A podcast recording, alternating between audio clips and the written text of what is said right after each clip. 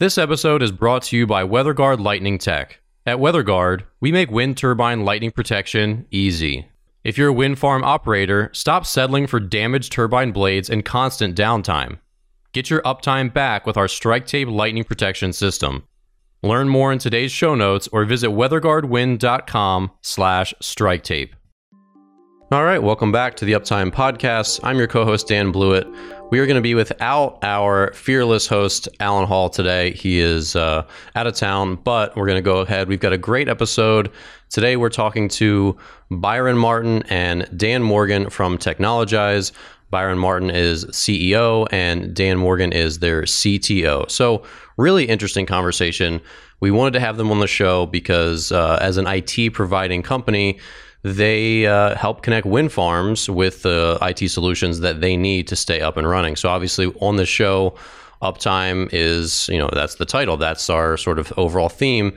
And uh, with these machines and these these wind sites becoming more and more um, you know data driven and analytics driven and and just very tech heavy, it's no longer just you know a, a a sea of mechanical devices. There is so much technology going on behind the scenes and uh, the IT departments that help to run these uh, wind sites and keep them up and and keep them you know making the proper upgrades over the years they're just a really integral part of the of the of the process so in today's show you're going to hear uh, Mr. Martin and Mr. Morgan you know talk about their experience helping wind farms get connected how they help them upgrade how they help them make financial decisions and and make sensible decisions because as we all know upgrading your technology is not easy. There's always like a new laptop. You know, next year, like, do you get this get get the one? Do you get the 2019 model, or do you, you know, wait for the 2020 model? There's always new upgrades. Technology changes so fast. Uh, it's just it's a really honestly difficult problem, even for someone like me. Like, do I get the new laptop? Is that going to make my life easier? Is it going to be worth the upgrade? Is this one going to be, uh, you know, what I need for a lower price point? Like, how much do I need to spend to do the job that I want to do? All these problems have major applications uh, for major companies with this high tech machinery. And when we're talking about, you know, the need to put out hundreds of megawatts from every uh, and, and gigawatts from some of these wind sites they've got to have their technology on point. They cannot have downtime. They cannot have outages, and they cannot have hiccups. So, um, a really interesting conversation today. We also touched on towards the end, so I really advise you to stick around to the very end uh, on cybersecurity, which is something that's affecting businesses of all sectors, of all sizes, of all uh, of all security levels. And what I mean by that is even cybersecurity companies get breached, which is crazy. So we talk a lot about cybersecurity at the end, which has relevance to everyone in every industry. Um, and they talk about that from the standpoint of not only broadly, but also specific to wind sites, because again, you get breached, things could go very, very wrong in a hurry. So uh, I want to thank our guests, uh, Byron Martin and Dan Morgan from Teknologize. So without further ado, we're going to jump to the conversation.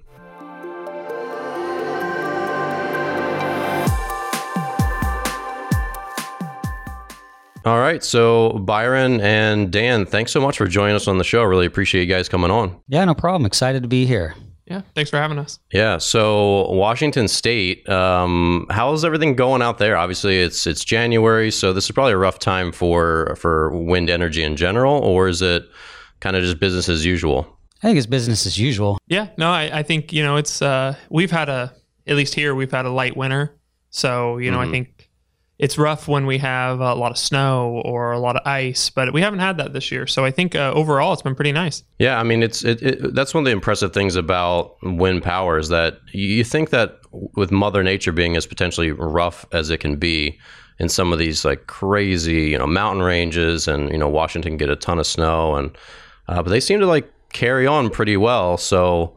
Um, and obviously, there's all these different factors, and IT being one of them. So, you know, it's not just you know the durability of the the machine itself you know governing whether these can continue to pump out power 24 7 but also their you know can they stay up? You know do they have any outages? Do they have any network issues? So that was kind of you know part of the reason we wanted to have you guys on the show today because uh, obviously you guys help maintain um, some wind farms out in washington state. So um, I, I, don't think most people, as they drive out past these wind farms and as they gaze out into there, I don't think they realize how much tech is behind them, right? Like you see, like I kind of mentioned, the mechanical aspect.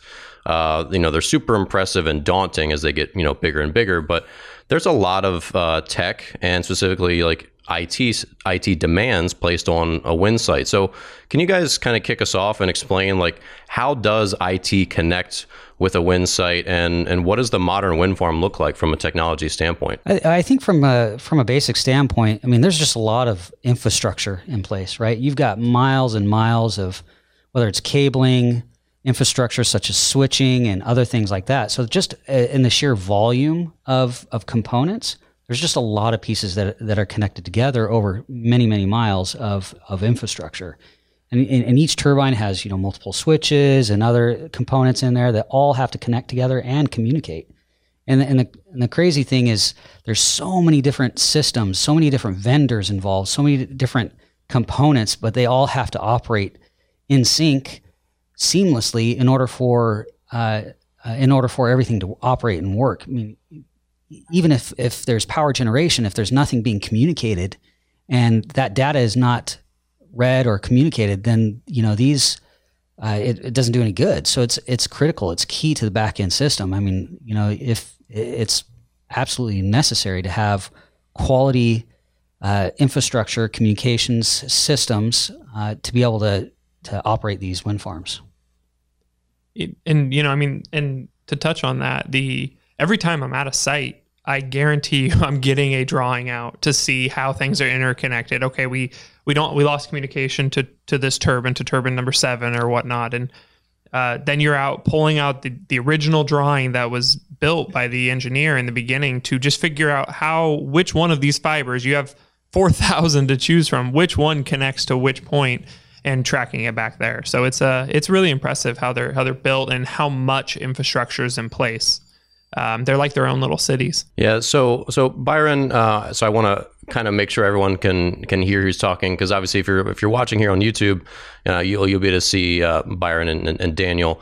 Um, but Byron, for those who are listening and maybe can't see you, can you tell me a little bit about your background and how you got uh, Teknologize started before I dive back into um, you know connecting IT with wind farms? Yeah, you bet. you know, uh, IT's been part of my I guess part of my my origin since uh, university days. I've been uh, went through a lot of uh, technology training at that time, and throughout my my journey and career, I, you know, 11 years ago, I ended up starting this business that focused on IT support for mid-sized businesses and small businesses. And for us, it was pretty simple at that time. But as we've grown and as we've matured as an organization, we got in much more involved with heavy regulated organizations, uh, you know, such as wind farms, where there's a lot of not only complexity as far as infrastructure and systems and operations, but it's also highly regulated. And those are uh, those we found were great opportunities for us because not everybody can step into those things. I mean, there's a lot of I, mm-hmm. you know, there's I, I, should say there's a lot of folks that do IT, but not necessarily have the capacity to operate at that level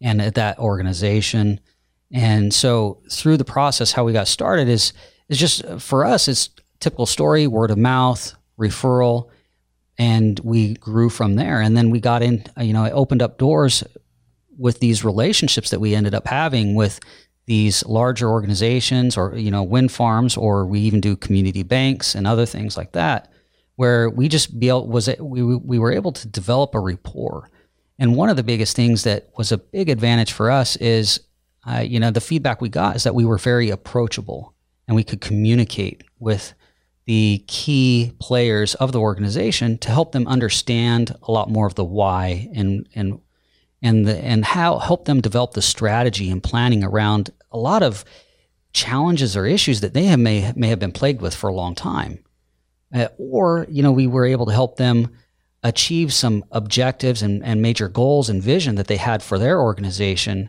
through our partnership and being able to work with them. So right now, you know, is is you know, we're super excited with all the involvement that we get. We love working with with wind farms or other organizations. Uh, it just it's exciting, it's fun, and uh, you know, and and that's I think we you know are passionate about it, and that's what makes it really really neat for us. Yeah. So uh, Dan, let me kick this to you. So as as the CTO for the company, um, you know you're pretty heavily involved with uh, with with wind sites. So can you tell me a little bit about uh, and and touch on what Byron just mentioned, which is that people often don't know what they need, and wind farms are incredibly complex. So, can you touch a little bit about your role within uh, getting IT properly into the hands of, or not not into the hands, but connected uh, on a wind site? Yeah, you know, we're it, it's true because you know they have a lot of there's a when you come to a wind farm, there is a ton of needs. There's a ton of networks, and anytime you have one network, you have needs. Uh, now you add in a dozen networks all in one, and only two of them you actually ever touch on a daily basis. The needs are astronomical, and and you have very very limited time to work when you're you know when you're the a wind operator, the plant manager, or however your organization is laid out you don't have the time. You understand how turbines work. You understand um, how the mechanical side works completely, and you probably have some understanding of how the technical side works. Mm-hmm. But it, it's kind of the age old. It's probably better off to spend your time optimizing your turbines or doing whatever maintenance needs to be done than it is for you to be figuring out how to reset passwords and how to set up systems so they don't fail and uh, that's where that's where really we we come in. We're going to come in and we look at the big picture.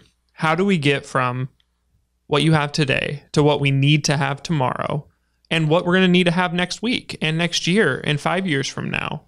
And we we try to make a plan and we build a plan that we can build on together as a partner. And just like we we in fully invest ourselves in that site, and we want to fully kind of realize the potential of that site wherever we can. So if you need help with automation, if you need help with networking, if you need help with server side um, applications, things of that nature, we're we're definitely going to come in. We're going to look at everything from start to finish and have a kind of a holistic picture of the entire farm. Yeah, unfortunately, it's not a set it and forget it situation, right? You put in infrastructure mm-hmm. and systems, and for as much as we would like it to be kind of a just set it up one time and then not have to worry about it, it's not that way, you know. And we want to make sure that it, again, it's optimized, uh, it's automated, as well as that you know we're not going to have any surprise uh, downtime or outages or or perf- impact of of the organization. So.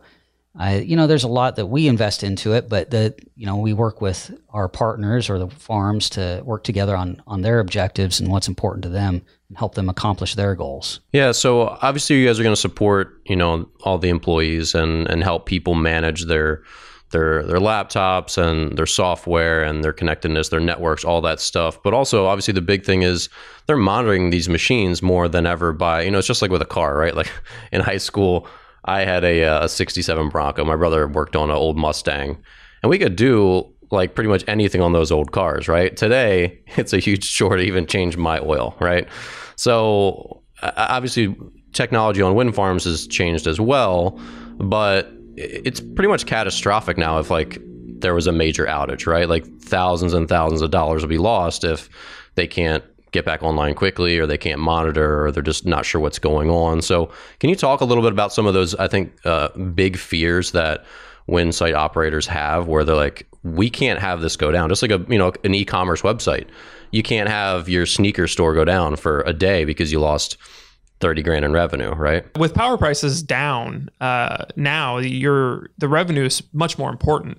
And as you are as you're generating and you want to make sure you capitalize on that. And and one penalty for missing a dispatch or missing a limit could wipe out all the revenue you made for this month. And that's that would be crazy. That's a horrible thing to do. I mean, one hour of missing a dispatch and, and overproducing could actually cost you more than you could make in the entire month before. So I think it's it's more critical than ever to have proper reporting and proper uh, visibility into those systems. Yeah, it is a lot about penalty avoidance, you know, and and how how systems are managed and how things are controlled. And that's why, you know, some of these elements, even just the dispatching piece is so critical, whether it's manual or automated, is because if, if, if they do get off track, then the penalties can be pretty harsh pretty quickly. Uh, you know, it only takes, I don't know, 15, 20 minutes of uh, not reporting accurately that can penalties start coming. Yeah, so for those who maybe aren't familiar with the grid the, the grid dispatch system, can you guys just give a quick overview of, you know, what is it, how does it work and and where do those penalties come from and who enforces those penalties? Yeah, so you're uh, the, the balancing authority you work with is the one who really generates your dispatch. So depending on who it is, uh, they'll they have each you know, and that's the one thing that's interesting about wind farms is they're all the same, but they're all so different. Uh, Yeah. Mhm. You know, and the so you, whatever balancing authority you're with, they're the ones who send the dispatch, and they say, "Hey, produce 100 megawatts." So you set your system to to generate 100 megawatts and send it, feed it back into the grid, and then they'll you know every every it can be every hour it can be every five minutes and that's where the automation component comes in. But a new dispatch can come down and say you know what? You're good. Ramp up to full power. Uh, we need it. We need to set it to california. They you know so they don't have a brownout or whatnot. But uh, you'll get you'll get different dispatches throughout the day. You know you'll have you can have them i've seen them as often as every 30 seconds. It just depends on on the system and and really the power needs of the grid at the time.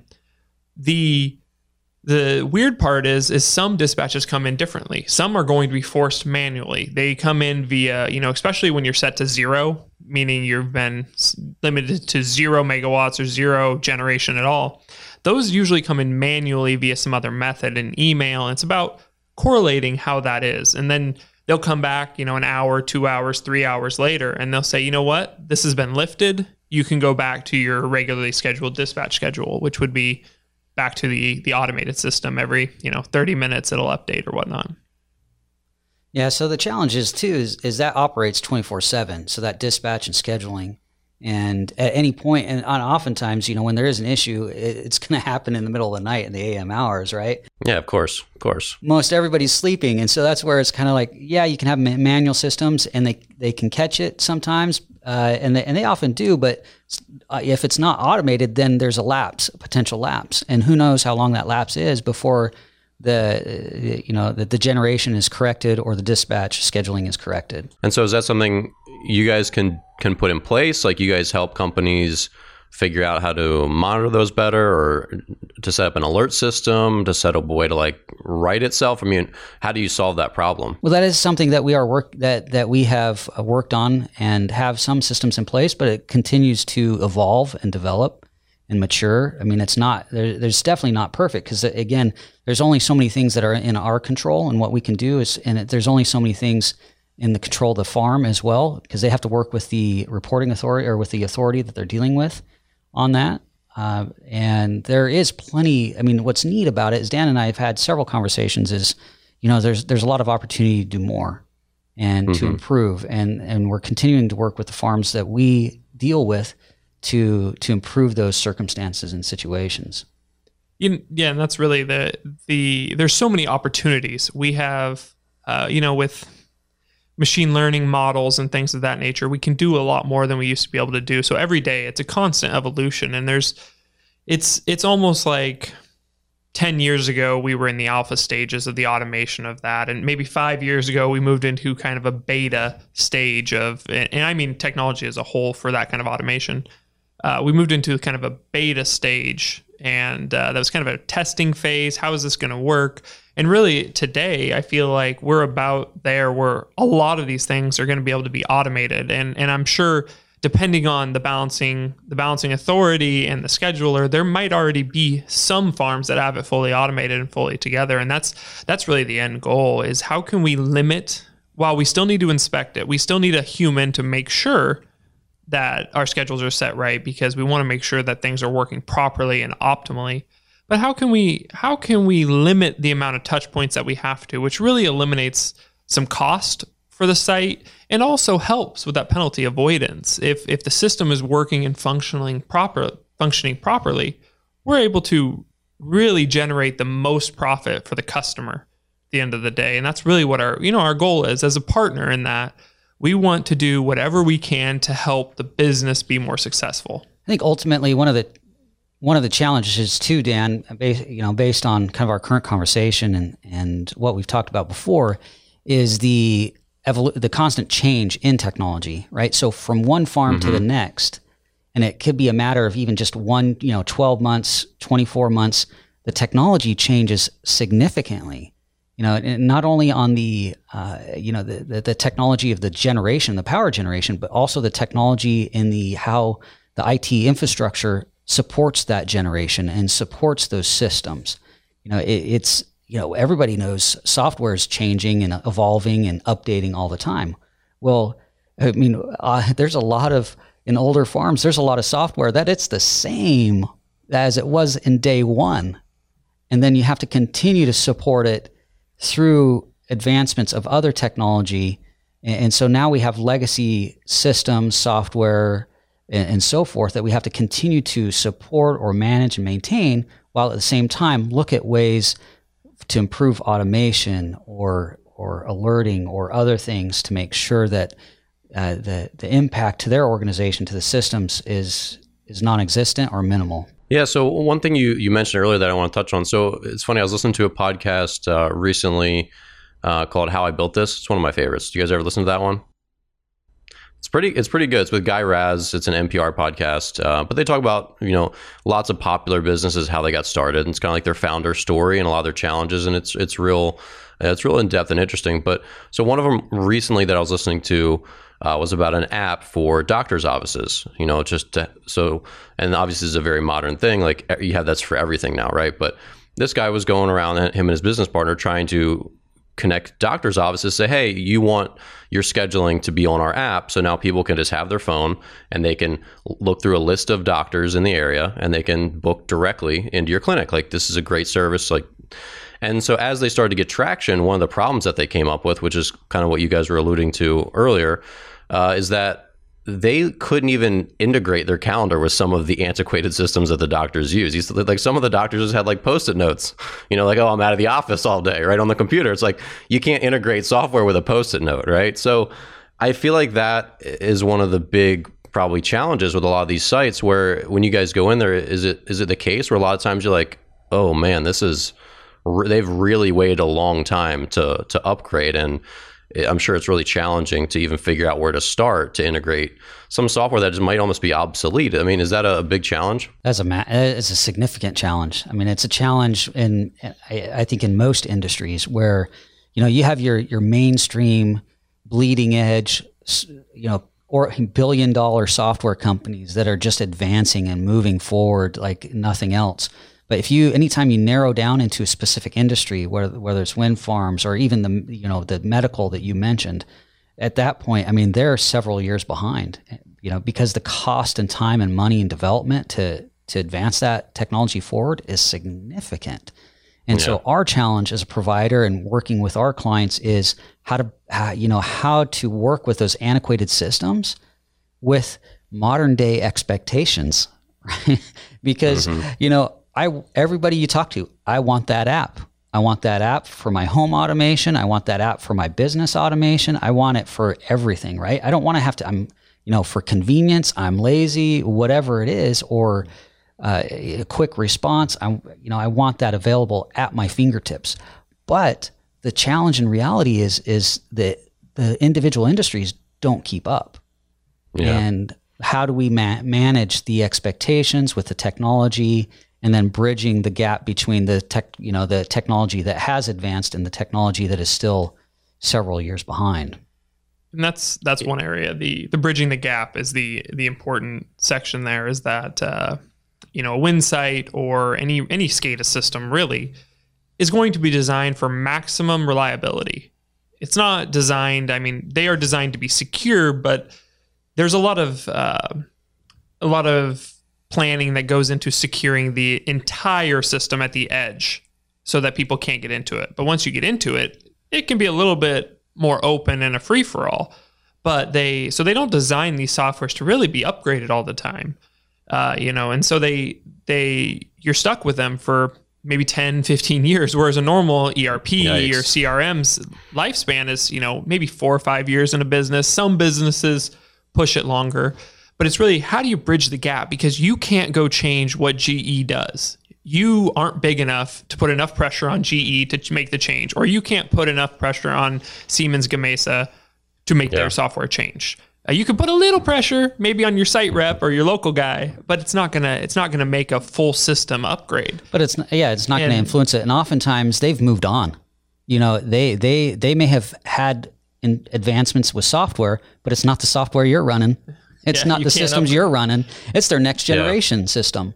And so now you're stuck with a, you know, Siemens or whatever systems and products that you have that that you know they built out 10 years ago, But what they have now is is not an advancement of, of what you've got. It's new. So you're you're building a there's a lot of integrations you have to build and whether that's custom code, whether that's you have to manipulate the data as it comes and change it from a format that you can understand. That's really where a lot of the work in in kind of moving people, moving these businesses forward comes into play. And how does the uh, like the the age of the wind site come into play? Because if you know this has been around for 14 years, you know, is the shelf life, you know, with six years to go on a lot of turbines, is that going to influence what they're willing to do? Or if it's, you know, only a couple years old? I mean, I, I, guess part of my question here is do you guys get a lot of business from brand new sites or are companies really in, in IT need later on in the lifetime? Like, where does it seem to, to fall where they start to really need to either upgrade or change things? I think when it comes to the farms, it typically is when they're having issues right? Mm-hmm. And and oftentimes they're issues that they've been dealing with was for some time, right? Or they're trying to accomplish something and they've been tr- struggling with it, an objective that they have been unable to attain, and so via word of mouth or hey, we've got these guys that have been able to help us, uh, you know, is typically how we get involved and where we step in. I wish gotcha. it was. I wish it was in there when they were new. I wish that it was a little bit so more proactive, nice. but yeah. but you know, it's a lot of times it's not proactive. It's just when there's there's pain associated with it, and uh, you know, or something like that. Yeah. Well, so we've had a couple uh, recent guests on the show talking about how they, uh, you know, their software and, and their consulting and their solutions will help, you know, improve optimization of wind turbines and upgrade a lot of software and they do a lot of modeling and, and all sorts of different techniques to upgrade you know these sites because they're everyone's fighting that slow loss of power over the years right is that a fundamentally different thing or is that kind of what you said addressing that pain point. Uh, it's it's because we're adding a new system at that point. Uh, you know it, mm-hmm. it all depends on how the farms laid out how their sites are how their security is in terms of their cybersecurity. Um, if we can really accomplish that easily i mean it's always accomplishable. It's just a matter of how you do it. And it really it really depends on each site and how they how they're set up and what kind of integrations they already have with their vendor. Uh, you know there's there's some sites that have a little bit more integration capability. There's some sites where they don't have any at all. So it's really dependent on each situation. Um, but some of those those analytics and things like that are quite frankly it's amazing. I wish i wish i would have came up with the idea because it's it's pretty cool when you read it. And uh, as you're as you're reading through the documents, I mean, just the smallest one degree tweak can yeah. maybe extend that or change that you know that leading edge erosion and maybe give you two or three years of blade life out of that, or uh, you know the things that we wouldn't notice even from the IT side, and we see and we can see the data. I can see all of the data as it's coming in.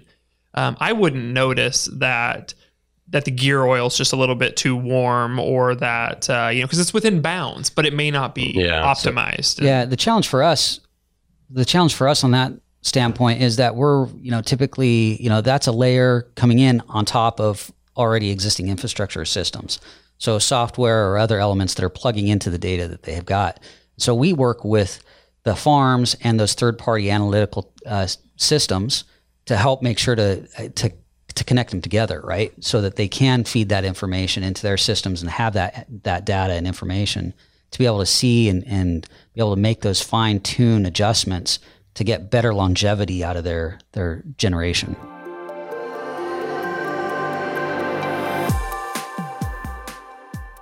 Let's talk a little bit more about that power generation aspect of it. So, has this changed significantly over the last couple years? I mean, is analytics changing like fundamentally the way power generation works? I mean, where does uh, where does the software side like what have you guys found either interesting or troubling or just like you said, uh, Dan, you're like it's a super innovative thing. All like we can control, you know, we have analytics on literally everything. Like I'm a big baseball guy. The amount of analysis we can do on you know little kids throwing a ball across the diamond is crazy. But um, you know, tell me a little bit about power generation and how that's all changed. Yeah, I think uh, I I don't know if if the analytics has changed the power generation component. I think it's really helped with the longevity of the turbines. You know, things of if you can get just I mean, as as we said earlier, power power costs are or wholesale power prices are pretty low right now. Um, so if you can eke out an extra megawatt um, each month just by just by kind of adjusting a blade a degree or or you maybe you you don't have that big crane bill because you had to have a crane crew come out and swap something out because you were able mm-hmm. to proactively doing it it's like a lot of it's it's almost like changing it's like swapping from i don't know conventional oil to synthetic oil in your car it's it's just a matter of doing things proactively to help extend the life of yeah, that turbine. You know, you, you spend a million dollars each turbine. You want to you want to try to make two million dollars or three million dollars off each turbine before they go end of life, or before you have to do a massive, uh, you know, kind of upgrade to them. And and you know, it's really expensive to have a crane crew come out because we're at wind sites. Um, and as mm-hmm. every wind tech or wind operator knows, the the wind blows at wind sites, and crane guys don't like to be. Uh, they aren't up there in the wind, so they usually sit out there and it's a hurry up and wait kind of deal where they sit there and they wait in the cab of the crane until the wind stops blowing enough for them to go up tower and uh, and swap out a generator or you know if they have to take a blade down or whatever has to happen. Um, and that can be they may be up there for two, three, four days, and you're paying that crane crew the whole time. So if you can avoid that huge cost of swapping out that generator or or doing some other crazy maintenance just by adjusting um, kind of the pitch or adjusting something else in the turbine, it's it's probably a worthy endeavor. And you may not ever be able to fully realize how you can or quantify really the total cost or the total benefit.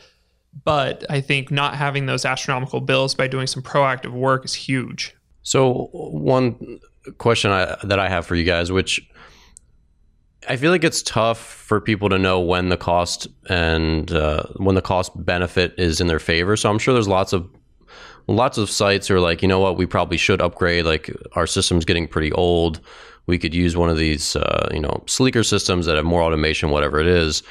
But if you guys go in and you're saying, hey, this is so outdated that it's going to be really, really time consuming and expensive to upgrade, like where where does it fall for a wind site? And, and where would you guys maybe advise someone like, look, this might not be worth it. It's going to be so much work and so much, uh, such a huge expense that given, you know, your P and L and just the economics of this and the scale of this, that it, it, just might not make sense to come into the 21st century as far as as tech. I mean, is that a conversation that is ever had? Those conversations happen all the time, and there's, a, I mean, it's just it's like nonstop. I mean, it's everything, right? So, yeah. so there's multiple. There's let, let, me, let me split this out in multiple uh, components for you because really there's a couple aspects. One is you got the basic basic high, what is hygiene or systems, right? That that just typical life cycle. Uh, you know, there's all the computers, IT switches, routers. There, there's limited lifespan on all of those things, and so there's okay. the basic conversation around. Okay, what you know, we don't want to wait too long because then they just start dying off, right? So we have to plan, forecast simple life cycling of of equipment Okay, so there's that that that component, but and that also comes into play with operating systems. You know, last year we had the massive uh, push to uh, replace Windows 7 computers, or uh, you know, or servers as well that that were end of life, and uh, you know, so there was a big push last year for everybody swapping those things out, and so there's that kind of fundamental element that we have to talk to. Clients about and there's that's a challenge all the time anyway just that basic stuff because i mean what's the first first thing they think? Man i just got that a couple years ago you know?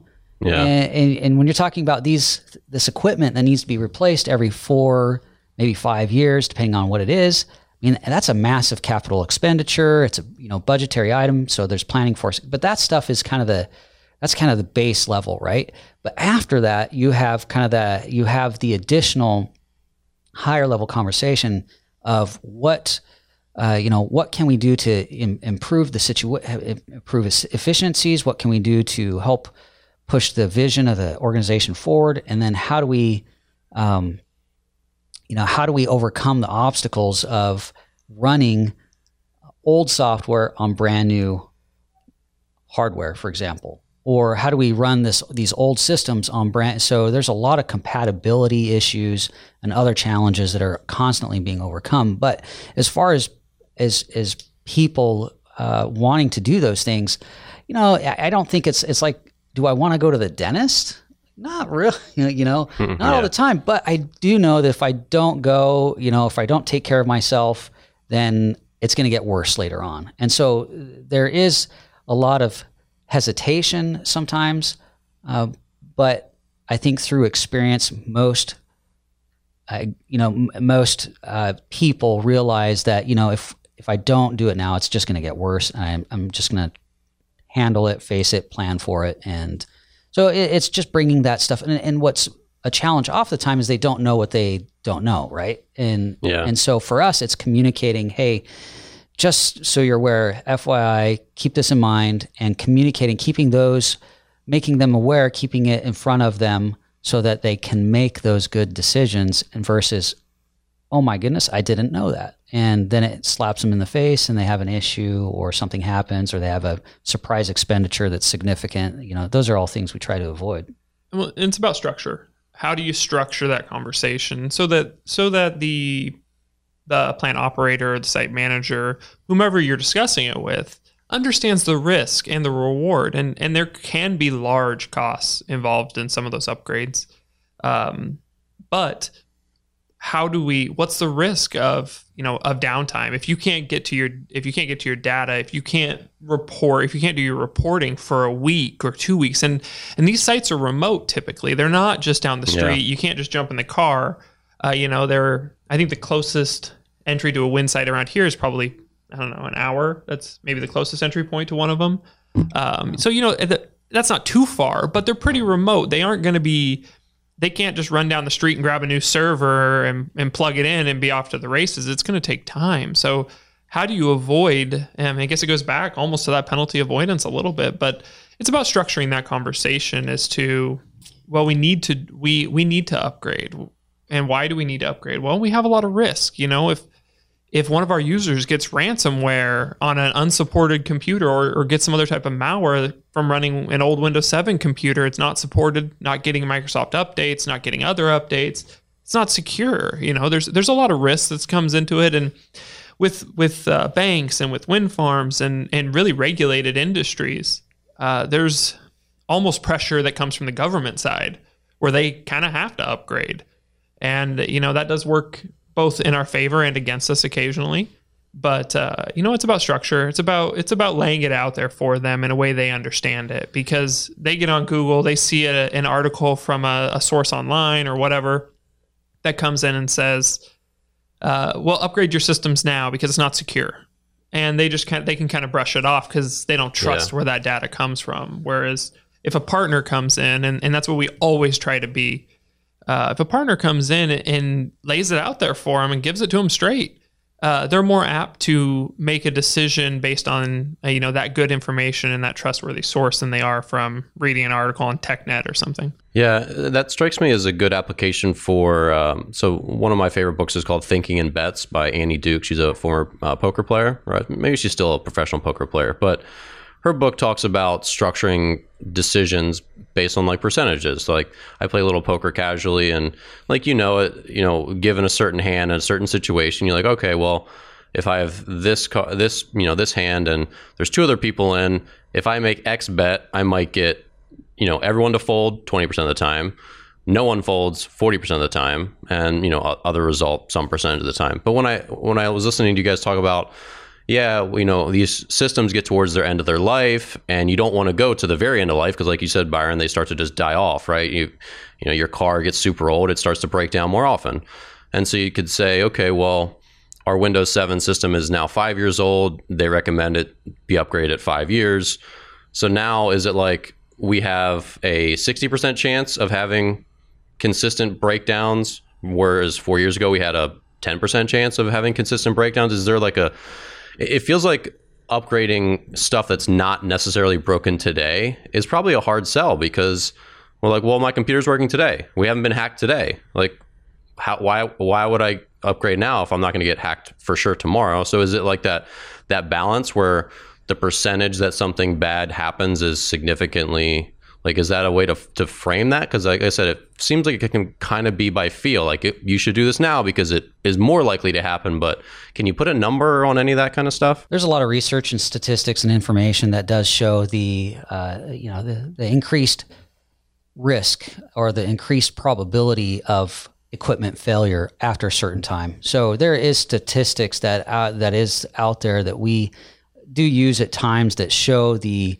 uh, you know the, the probability of equipment and things failing and you know and it's often not just one appliance or one device that, that fails but it seems to be a cascading effect often yeah. too where one system starts going and then, then closely the other, and then closely the uh, the next. And so that's kind of the the thing that we try to avoid too. And, and what we communicate is that that you know look you know we it's that we're not talking about that one thing that oh that one thing might fail it's just it usually seems to come in batches and yeah. and then it becomes a bigger issue it balloons and it's you know problematic and we we try to avoid that you know it, and you know when people think of IT in general often they might think of somebody you know again touching the keyboard or opening up a computer or doing some sort of you know technical guru or Hanging technical mumbo basement. yeah technical mumbo jumbo mm-hmm. stuff but but the reality of what we do oftentimes is it's a lot of communication it's a lot of education it's a lot of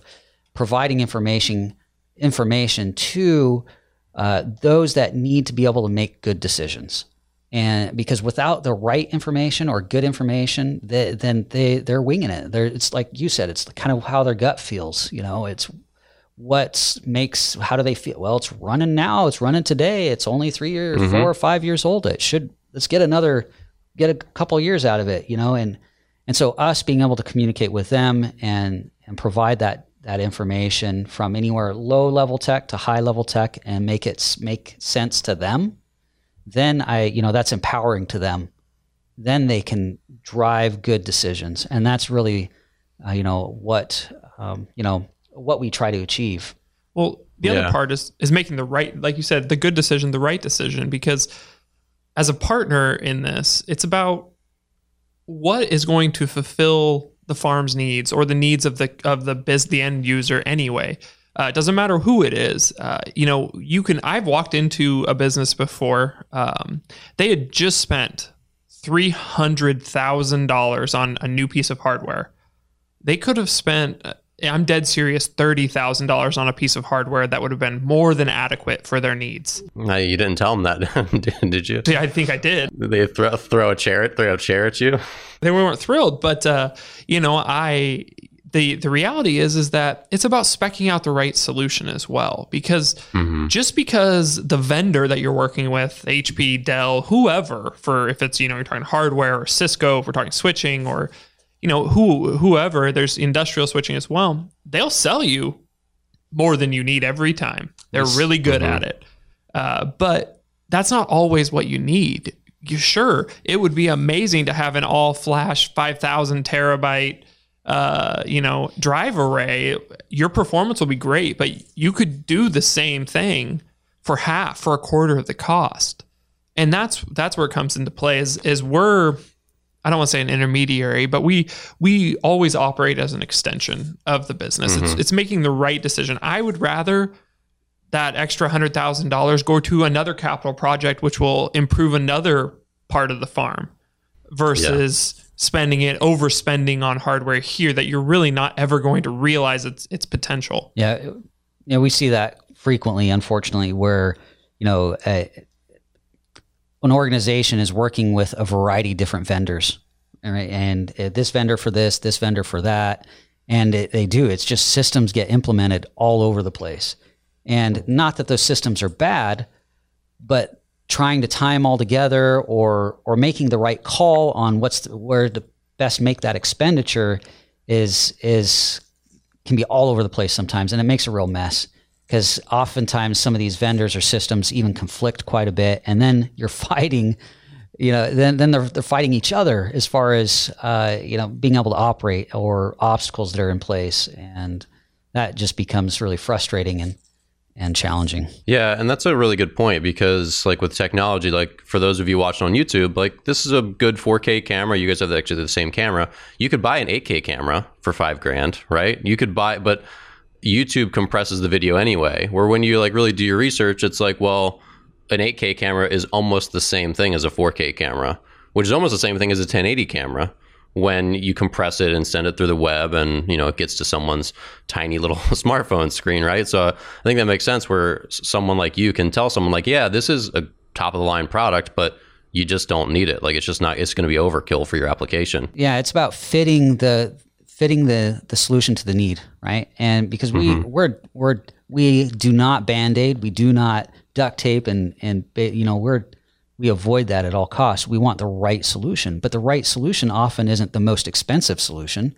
It's definitely not the most cheapest solution most of the time, but it's it's making the right fit, and that's where you know having a firm understanding of the need of the organization, their objective, as well as the technology, and bringing that together. And how do you balance that with so like obviously a good challenge. So like I have a I'm a Windows and Mac user. Um, but you know, does that even exist? A Windows and a Mac user? I mean, come on. We'll have to talk about this on camera why I have both, but um, it's it's because of Apple's uh, just asinine policies with soldering in their boards and all this stuff. But anyway, um, so but they released a new computer right in the fall. The new chips, really exciting. Everyone's like, I want this. This is amazing. But if I wait six months, they're to ha- definitely have another version of this, right? So like how do you when you when you approach a company if they're like, "Hey, we're at year 4 and we know we need to upgrade at year 5. What should we upgrade to?" Is that a really tough conversation to have where it's like, "Hey, technology is changing so fast. Like every 2 years there's like a new solution that's way better. It's almost worth waiting for sometimes. How do you balance telling companies to wait versus like, "Yeah, let's do this now," even though maybe in the back of your mind you're like there might be something great coming out. We don't know what's coming out, but I, I, feel like that's a really tough challenge with tech. Is like when do you actually upgrade? You know, I think uh, when it comes to tech, and you know, if we're talking specifically about a, a wind site or something like that, we aren't going to go cutting edge. Uh, there's there's uh, too much risk in going cutting edge. Being like a beta like a beta tester almost. Be a beta tester for something that needs 100% mm-hmm. uptime. You know, you yeah. you go with and I'm not saying we go with technology that's old but we go with uh, what's been tested in the field. We know that um, we have an awesome opportunity because we work with all types of businesses. Uh, you know, a, a three man dental office, they can be a beta tester. I mean, worse, you know, and just not true. That's not true. They're not going to be a beta tester, but they they effectively can operate as a beta tester for us for some solutions if it's in terms of a hardware solution. Um, you know, and so when you get to a wind site level, though, you're not you're not as worried performance isn't as huge of a deal. And and pretty much all technology changes is all about increasing performance. Now there's software that is, you know, cutting edge and, and that you might use, but software is a lot easier to change if you just implemented it and it's not working for your needs than hardware. You go spend $250,000, $300,000 on hardware and your board or whoever the ownership or whoever you have to answer to is not going to let you go, well, you know what? I know that you bought that last year. Let's replace it though because it's not working right. So you mm-hmm. you you really do have to plan the solution. You have to look at what your needs are going to be and, and project for five years, project for maybe even seven years. I think the challenge that we see a lot is a lot of mismatch between hardware and the actual application implementation configuration of the, the, of the hardware or software systems that have been deployed and installed. I mean, it, just recently we did a systems assessment for for an organization that you know had five months ago, uh, you know, put in all new equipment, new servers, and they're like, man, we're just not seeing the performance. We're not seeing our you know our expectations where we were going to have this. We're not seeing it, and we're concerned. And so we went and took a look at it, did a you know did a, a, a kind of a, a basic assessment, and right off the bat, you know, it was clear that they had great hardware, fantastic hardware, new hardware, but whoever did the implementation and deployment really didn't know as well. I mean, what they did wasn't bad, but it did not take advantage of the of the hardware as far as the ability yeah. to to maximize the performance and efficiencies of the systems that they had. Did it still work? Yeah, it worked, but not. I mean, basically, they paid a lot of extra money for things that they couldn't even leverage and, and use at this point because of how because of how it was set up.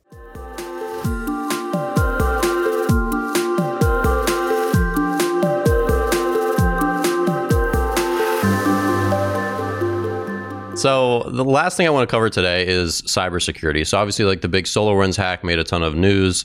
Uh, you know, the tail end of 2020. and we we've chatted about that a little bit off off camera here. Uh, so cybersecurity is a really scary thing, and I think this also falls in that same bucket. I mean, I feel this personally. Um, you know, I haven't been hacked yet. I feel like I'm okay, but I also don't know what I'm doing, and I think for a lot of companies, they probably just are essentially like leaving their back and front door open, and just like assuming that no one will walk in. I mean, tell me about cybersecurity on uh, a, a wind site. Well, Dan mentioned it a little bit earlier, where historically the focus was secure the edge, secure the perimeter. You know, you got a good firewall, you get antivirus, and you're you're set, right? And that's kind of what you know, look five years ago or some, uh, you know, looking at that, you know, that was adequate at the time. But what's happened now is, you know, there's a lot of systems that are breached, and these cybersecurity folks, uh, cybersecurity bad actors, they they move laterally significant within organizations and systems. So Dan mentioned that yeah, they have great firewalls and great edge perimeter security, but pretty light on the inside. Well, these bad actors, they know that. All they have to do is get a like a, a you know a toe, a finger, in a, you know a foot in there, a foothold, and then from there, you know they have all the time in the world, oftentimes, and before they're detected, and so they just take their sweet time and move laterally within the organization. So, and that can start anywhere from a phishing email that somebody gets to malware from a, a from a phone that somebody brings internally. You know, eh, there's a lot of ways where they can get in, and then they just start moving from there. But it's eh, the you brought up the SolarWinds breach, which happened in December, which was uh, I would say it it shook the foundation of the cybersecurity world because of the massive nature of the breach and because how it occurred. You know, SolarWinds is a major IT monitoring and alerting tool, management tool that is used globally for organizations that are, you know, federal organizations, state organizations, and a lot of private organizations. Just to that's how they watch and monitor, the manage their systems, their infrastructure, their their servers and equipment. And uh, you know, SolarWinds was breached and then from that that standpoint, once SolarWinds was breached, the bad actors embedded malware into the SolarWinds software updates. So me as a as an IT support person, I, that's one of my trusted tools. You know, we don't use it, but just in, in that particular, you know, there's you know hundreds of thousands of IT or organizations. That's the trusted tool, and so they ran and pushed out these updates, and if I'm that IT that company and I'm the IT, I'm downloading the updates and pushing it out in all my systems, and that essentially was a backdoor for the bad actors to then gain access to.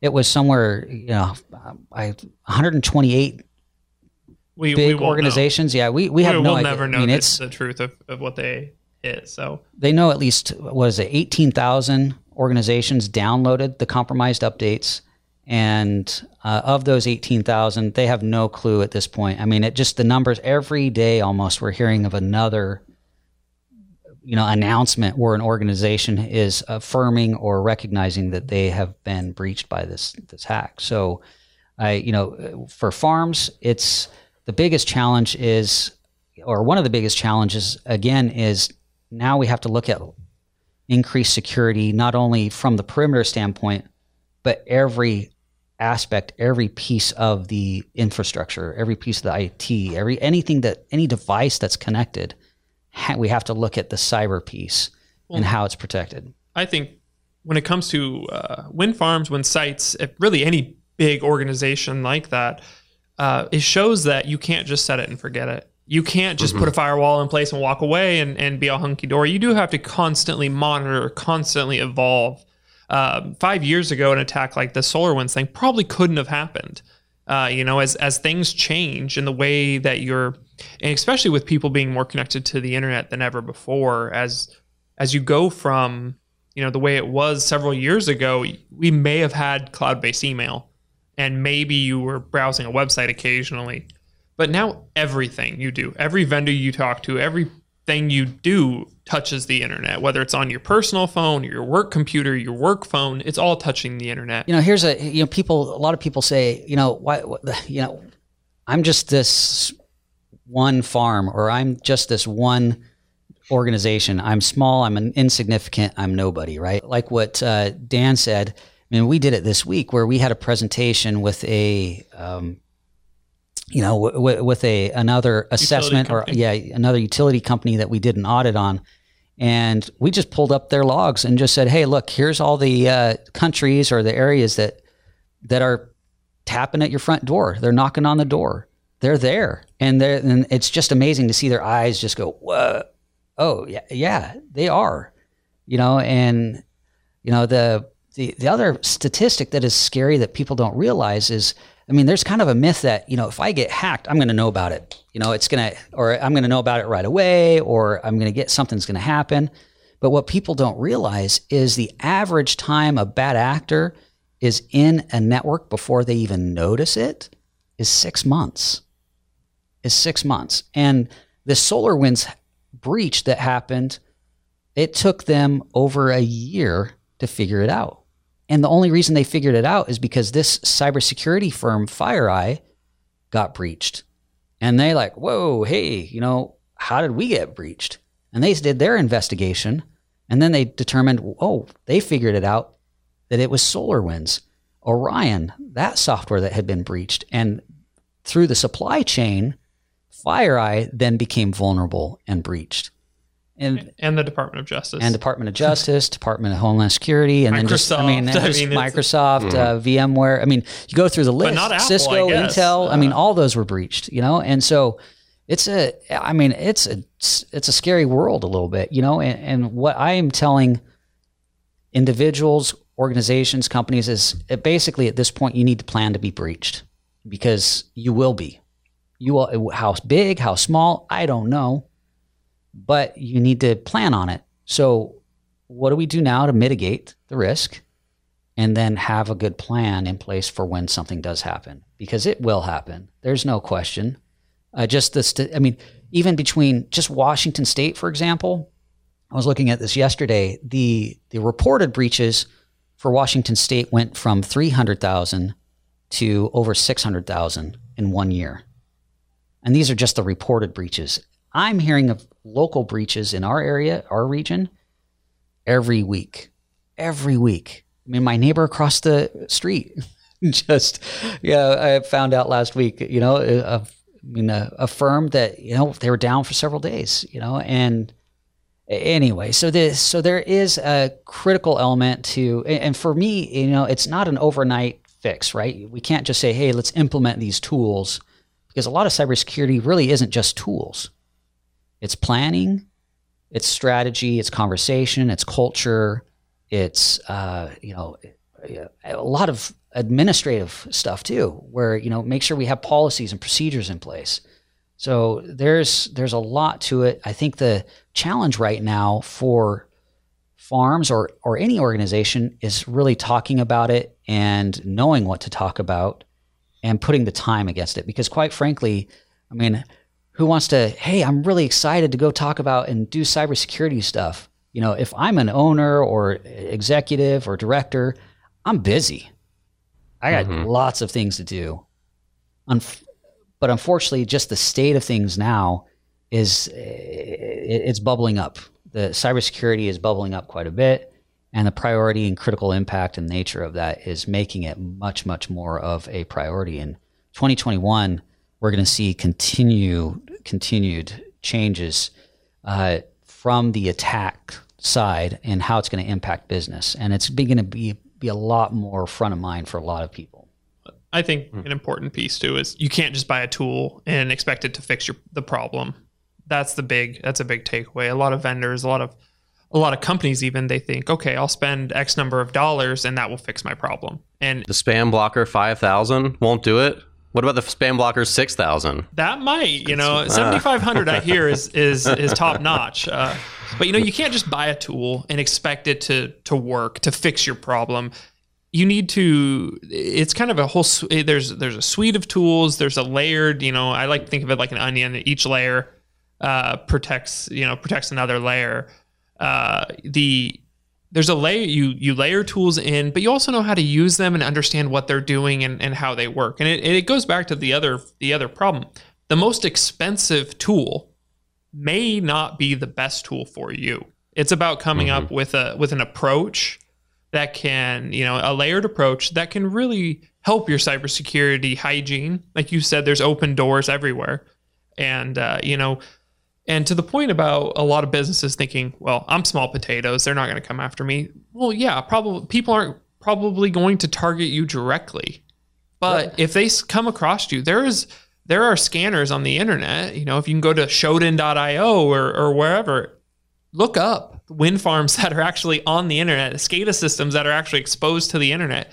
You can do a Google search and find IP addresses for wind farms and for SCADA systems and things like that. Um, you know, and that's what's people are doing that, and people are bored in other countries. They're thinking ways they can extort, or they're just trying to see what they can do. So just because you're small potatoes, you're not GE, you're not Microsoft, you don't have billions of dollars to pay a ransom notice. They, they, they don't care. They're they're just scanning and casting a wide net, and whatever they catch, mm-hmm. well, it's a, they keep. Yeah, it's a numbers game. You know, they get so many companies. If if we're talking specific ran, specifically ransomware, it's a numbers game. If they get so many organizations or businesses to pay ransom, you know, it adds up fast. I mean, it's a billion dollar industry right now, ransomware. I mean, these guys make a ton of money. And, you know, and a lot of the biggest producers of ransomware are nation sponsored. You got Russia, North Korea, uh, and some other, uh, you know, countries where it's very organized and they're very good. I mean, heck, I don't even have to, you know, I don't even have to really, I mean, I could go uh, get some ransomware today and push it out and email it out. It's, I don't even have to make it. I can buy it. I can buy it's you, you look you look at Microsoft and Salesforce and all these others organizations that have these software as a service applications and platforms. The exact same thing is available online for ransomware and malware. I could subscribe as a bad guy, I could subscribe to ransomware as a service and go online to a portal, a user portal, and say, I want this ransomware. I want it to do these things. Let me upload my list and send it to these people. And then there you go. You hit send, it goes, and then uh, and it, you can. I mean, it's automated. I mean, uh, you know, it, it's not the it's not these guys that are in the basement with hoodies doing hacking. No, this is very well organized and I mean, they have attorneys, they have accountants. Well, don't have, worry though; they have English-speaking customer support. So if you have any issues, you true. just dial them that's up, true. and you're good to go. They do. They have professional. they have they they they have uh, help desk support it, when you do get ransomware, and they're very good at helping you through the process and paying that ransom. That's ridiculous. Yeah, there'd be like a like a Fisher Price, my first ransomware kit coming out soon. That's what it's it's it is. Beginner. It's a, it's a next Onion article, yeah. So for us, you know, the challenge right now is that things are moving so quickly around cybersecurity. The challenge is keeping our clients up to date, up to speed, not from the technical standpoint, but from the information standpoint and education yeah. standpoint. Client, you know, uh, dear client, here's here's a new threat or here's a conversation that we need to have because things have overnight changed, like with the SolarWinds breach, right? Just now, all of a sudden, just broke the foundation, and we have to reevaluate so many different things that we didn't even have to think about before.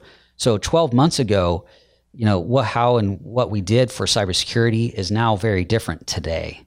You know, the, yeah. what worked 12 months ago does not work today. And that's the constant conversation that we're trying that we're having to have with with clients.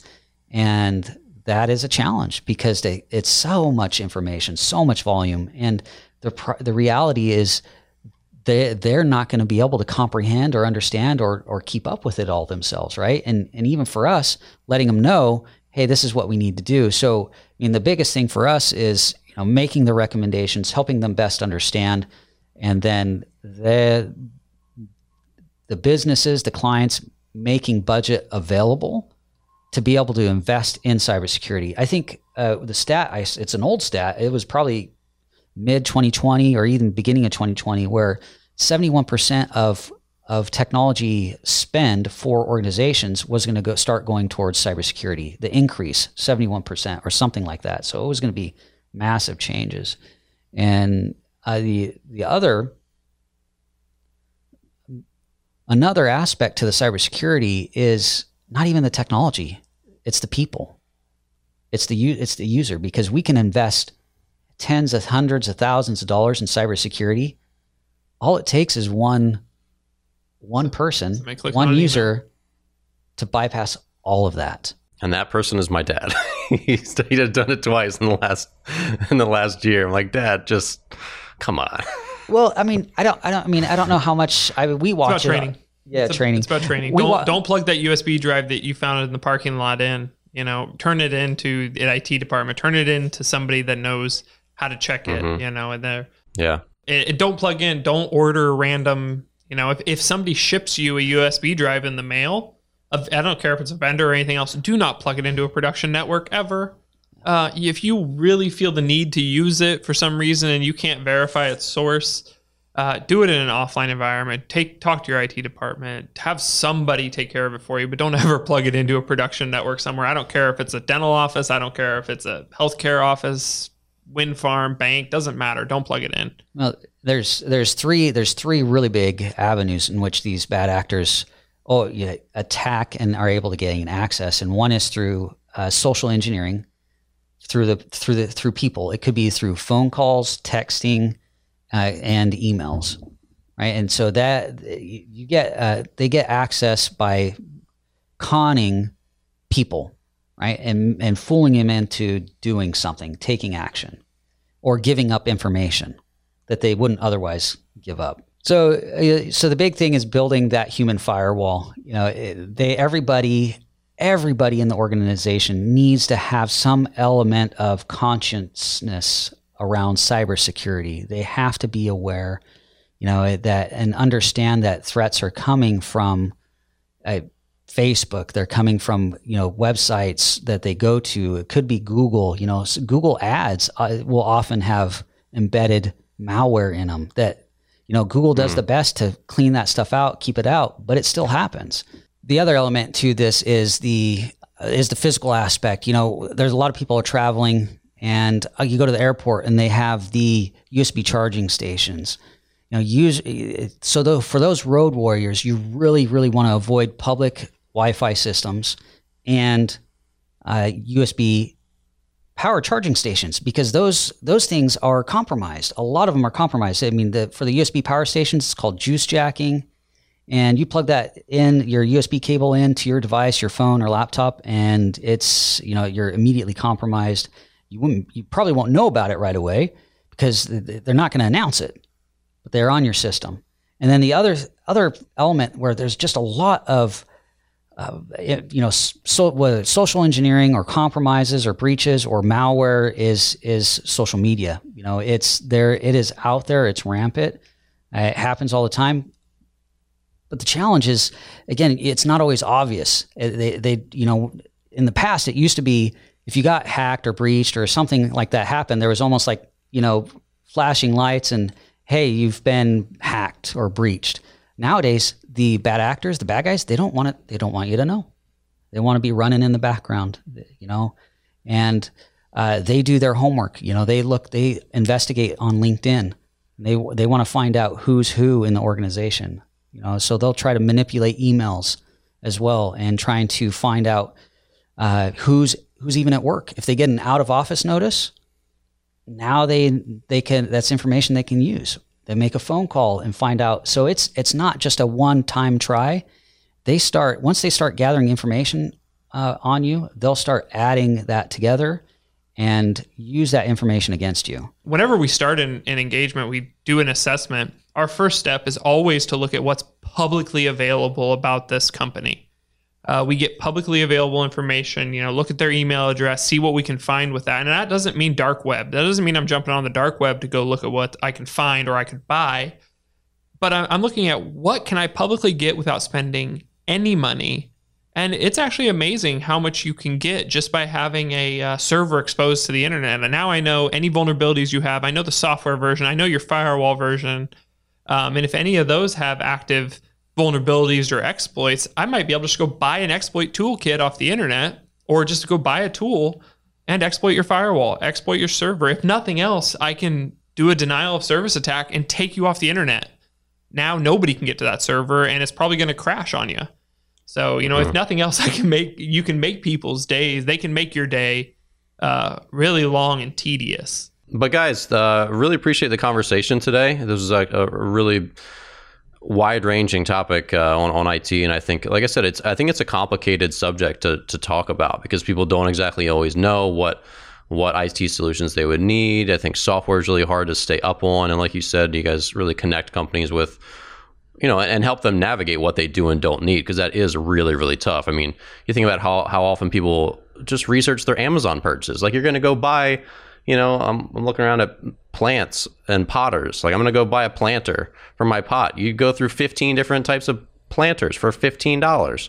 And then you start talking about a $50,000, $100,000 upgrade to your IT system yeah, who's got time to really make informed decisions? So I think that makes a lot of sense where companies can have someone to be the liaison and help them through that that upgrade you know situation and integration and all that stuff. So Byron, I'll start with you. Uh, where can people follow up with you and, and, and the company? You know, uh, website is teknologize.com. And uh, for me, you know, anybody, if they have questions, they can reach me on social media, LinkedIn, Twitter.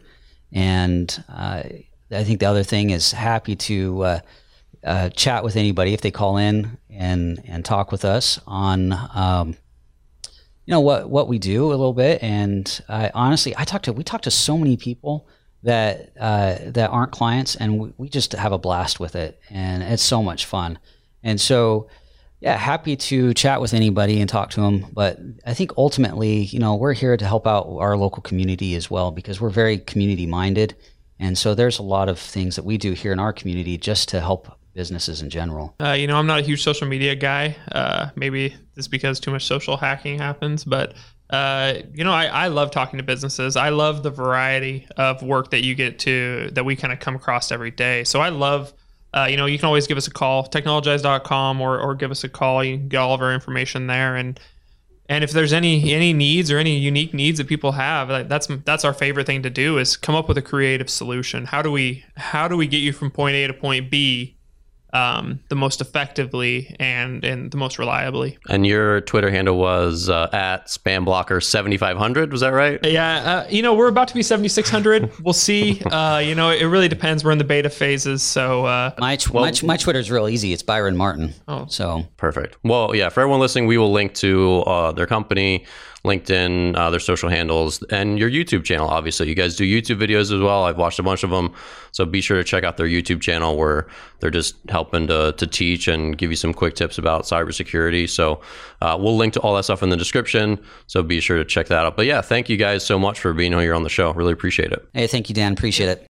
All right, well, we're going to wrap up today's episode of Uptime. If you're new to the show, welcome. If you're a regular here, thank you for your continued support. Please subscribe to the show and leave a review on iTunes, Spotify, or wherever you listen to podcasts. Don't forget to check out the WeatherGuard Lightning Tech YouTube channel for video episodes, full interviews, and short clips from each show. For Allen and all of us at WeatherGuard, stay safe and we'll see you next week.